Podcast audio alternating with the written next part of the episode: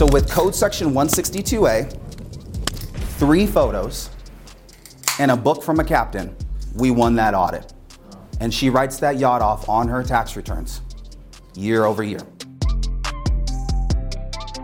I want to go over the difference between a CPA and an enrolled agent. Has anyone heard the, the term enrolled agent before? A few people. Okay. So, the true difference between a CPA and an enrolled agent is a CPA is a certified public accountant. Okay? So, when it comes time to file your tax returns, you're going to go into your CPA's office and provide them all your information, and they're going to account for every single item that needs to go inside of your tax returns so that they can file your tax returns. That's what CPAs do. Okay, you normally meet with your CPAs during what months, guys? Like, what are the typical months that you meet with? January, February, March, April. Cool. Perfect. Now, an enrolled agent holds the highest designation that the IRS allows for being an accountant. Okay? But what it pretty much means is that you spend a majority of your time studying tax laws as opposed to public accounting.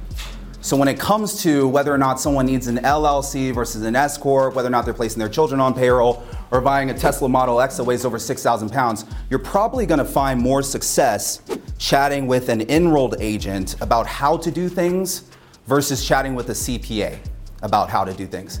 Now, I just want to ask you guys, how many of you guys have gone into your CPA and they told you you can't write this off? This is not going to happen this year. It's not going to fly. They give you this no, and you're like, uh but how do I do it? And they're not sitting there telling you how you do it. Raise your hand if that's you. Okay, okay. When I got into this whole tax world, and we'll explain how I got into this whole tax world, because taxes to me was not sexy when I first approached this whole game of life. I was like, dude, I don't want to be a tax accountant. That's not what I want to do. So we'll talk how I got there. Um, but when it comes to why CPAs won't help you leverage the tax code, is because they don't spend a majority of time teaching people how to use the tax code. They're looking for your items to file inside of your tax returns. Okay? So, the very first thing that I want you guys to walk away with is the difference between a tax strategist versus an enrolled agent. Many of you guys are making financial decisions every single day. Many of you guys came here, you guys know that this is a business trip for you. Some of you guys flew here, some of you guys live here. Some of you guys are trying to right now to figure out if you're gonna need to buy a vehicle that weighs over 6,000 pounds before the end of the year to save on your taxes. Some of you guys are probably thinking right now, does it make sense for me to have an LLC? Should I be in an S Corp? Why did some of these people in the front row raise their hands when they said that they have S Corps? And only a few of you guys have LLCs, right? So my job is to make sure that 365 days out of the year when you're making financial decisions, that I'm there with you and that we have the tax code in mind and that we're using it to our advantage. Okay? Now, I'm gonna go over how the wealthy pay 0% in income taxes and how Jorge is paying 0% in income taxes this year because I've already figured that out for him. But before I do that, there are three cardinal rules that I have to teach you guys in order for you guys to understand how to use the tax code. Cardinal rule number one Thou shall know the difference between tax planning versus tax preparation. All of you guys who are in here today will be filing tax returns if you have a pulse and are making over $12,000, which is the majority of you.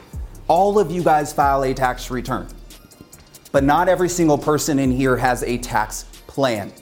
When it comes to tax planning, this happens outside of the months during January through April when you're meeting with your tax preparer. When you're meeting with a tax strategist, we are actually in the year that you're currently in. Not when you go into your tax preparer's office in January, February, March, and you guys are like, hey man, what's going on? This is what's up with my kids. By the way, me and my wife got a new house. So, how are we gonna write all this off, man? And he's like, what do you mean? Just give me your stuff. We'll see what shakes out. The computer system does half of it. Yeah. Right? When you guys are meeting with a tax strategist, what a tax strategist is doing is he's pulling the income that you've earned from January and he's multiplying with the remaining 69 days we have left in the year to forecast out what your estimated tax liability is going to be. You should know right now how much you're going to owe versus how much you're going to receive back in a refund today when you walked into this house. You should already know this information. But if you don't know this information, guess what? The clock's working against you, isn't it? I don't want to be a basic person. I know I wasn't put on this earth to live a mediocre lifestyle.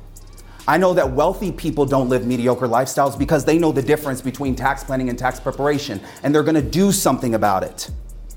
When you guys walk out of here, it is gonna be your choice on whether or not you're gonna do something or not do something about your taxes, but at least you're gonna know the differences now between tax planning and tax preparation, and you will no longer blame your CPA when you go into your CPA's office, will you? Because the choice is yours. And all of you guys have time right now to make a choice with your taxes and to find a tax strategist. Okay? So that's the first step. The second thing that we have to follow is thou shall leverage code section 162a. Raise your hand if you've heard of this tax code.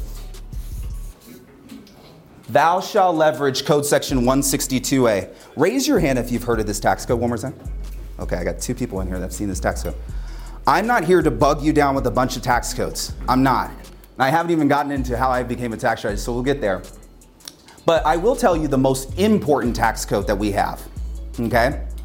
The IRS rulebook is 82,452 pages. I'll never forget my mom dropped it on my lap when I was 14.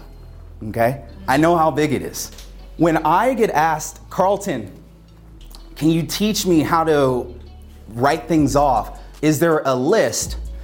I always refer back to code section 162A. How many of you guys think it would be easy if like there was just a list for all of our different businesses on the things that we can or can't write, write off? Raise your hand if you'd love to just have like a list. Like, dude, if they just print me off a list, not only am I gonna have it printed on my desk, I'm gonna make sure I tape it to the desk so I know exactly what I can and can't write off.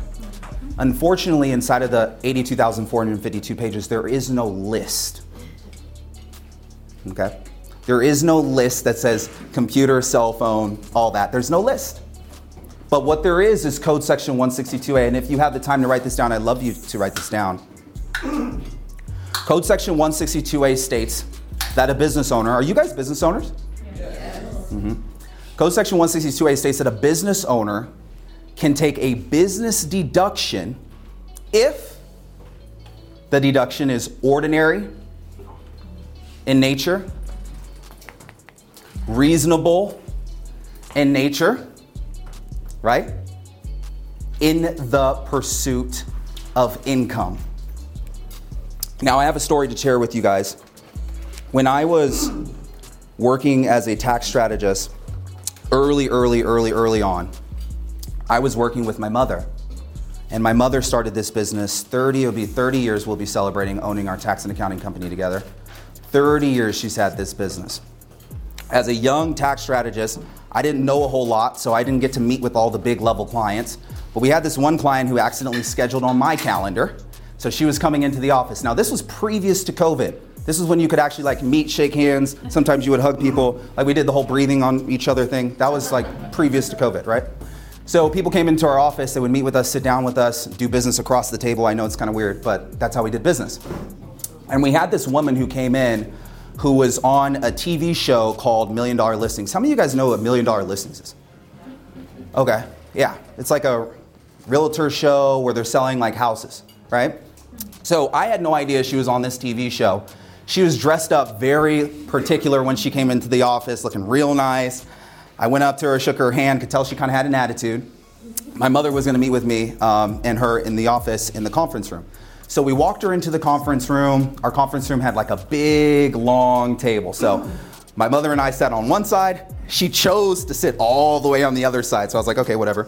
And she had her tax returns. And when she sat down, she sat her big Louis Vuitton purse on the, on the um, table. And she slid both copies of the returns over to us across our long conference table. And she said, let's see what you two can do. Now, I uh, my ego's a little bit different than my mother's, so I kind of was like, "What the hell? Like, who is this person talking to us like this?" Um, in our office, it's a complimentary consultation, you know. So I'm like, I'm a little thrown off. So when I open the tax return, what immediately falls out is this notice, and then I can see the return was underneath that. I'm looking at the notice. My mom pushes the notice off to the side, starts going into the return. I'm sitting here looking at this notice, and I see $1.1 million. I'm like, man, what did you do to, oh, 1.1 million? My mother's already in the tax return, like, going through the pages to figure it out. She's like, I'm getting audited right now, and I've already gone to three other CPAs. I would love to know what you guys can do. They told me that there's nothing that can be done. And uh, my mother asked, Why are you being audited? She's like, I'm being audited because I took a vehicle on my tax returns that the government is saying is not a business vehicle. And we were like, Okay, what's the vehicle? And she said, Well, it's a boat. what kind of boat? Well, it's a yacht. We're like, I'm sitting here like, my mom gonna, are we, do we write these off yet? I, I, I wasn't there yet as a tax strategist to know what was going on. My mom's like, okay, well, tell me what the yacht's used for. And she went on to explain to us I'm a real estate agent, I work with million dollar listings, and I like to show my clients homes from the views of the ocean. So I bring them onto the yacht, and I have ball players, celebrities, and I show them views of Dana Point, um, Newport Beach, and all of the southern areas of Orange County. And I have photos and pictures of even mixers that I've done where I brought real estate agents on and we've networked. And we're like, okay, well, have you been able to make money with this yacht? She's like, absolutely. Some of the people who I brought in on my yacht have purchased some of the properties that I've shown them. And I even have a captain who accounts for every single person that comes on and off of the boat. So we said, okay, great. So we'll take the photos that you have of all these people who came on and off your yacht, do you happen to have that booklet that your captain kept? And she's like, Yes, I can get it. We're like, email us over that booklet. Get us that over to us as soon as you possibly can. So she sends us the booklet about a week later, and in the booklet, we saw that she had every date, chronological order of who came on and off of her boat. We had some photos. We decided to engage with her. So we sent her over a contract and said, Listen, we'll represent you. Okay? When we went into the audit, the only tax code we used was code section 162A. And what we said was is our client bought this yacht because it was ordinary for our client to be able to show her customers houses it was necessary for her because she determines what is necessary for her business from a marketing and advertising perspective. And it was reasonable for her to be able to make this purchase since she's already making 4.5 million a year. So with code section 162A, three photos, and a book from a captain, we won that audit. And she writes that yacht off on her tax returns year over year. Is a yacht inside of the IRS tax code? Mm-mm. And neither is a cell phone. But we can write these things off if we understand how to use the tax code. Rule number three Thou shalt not fear the IRS. I saw some of your guys' faces. Mm-hmm. Hold on, Carlton. What do you mean? We don't have yachts yet. What do you mean? Thou shalt not fear the IRS.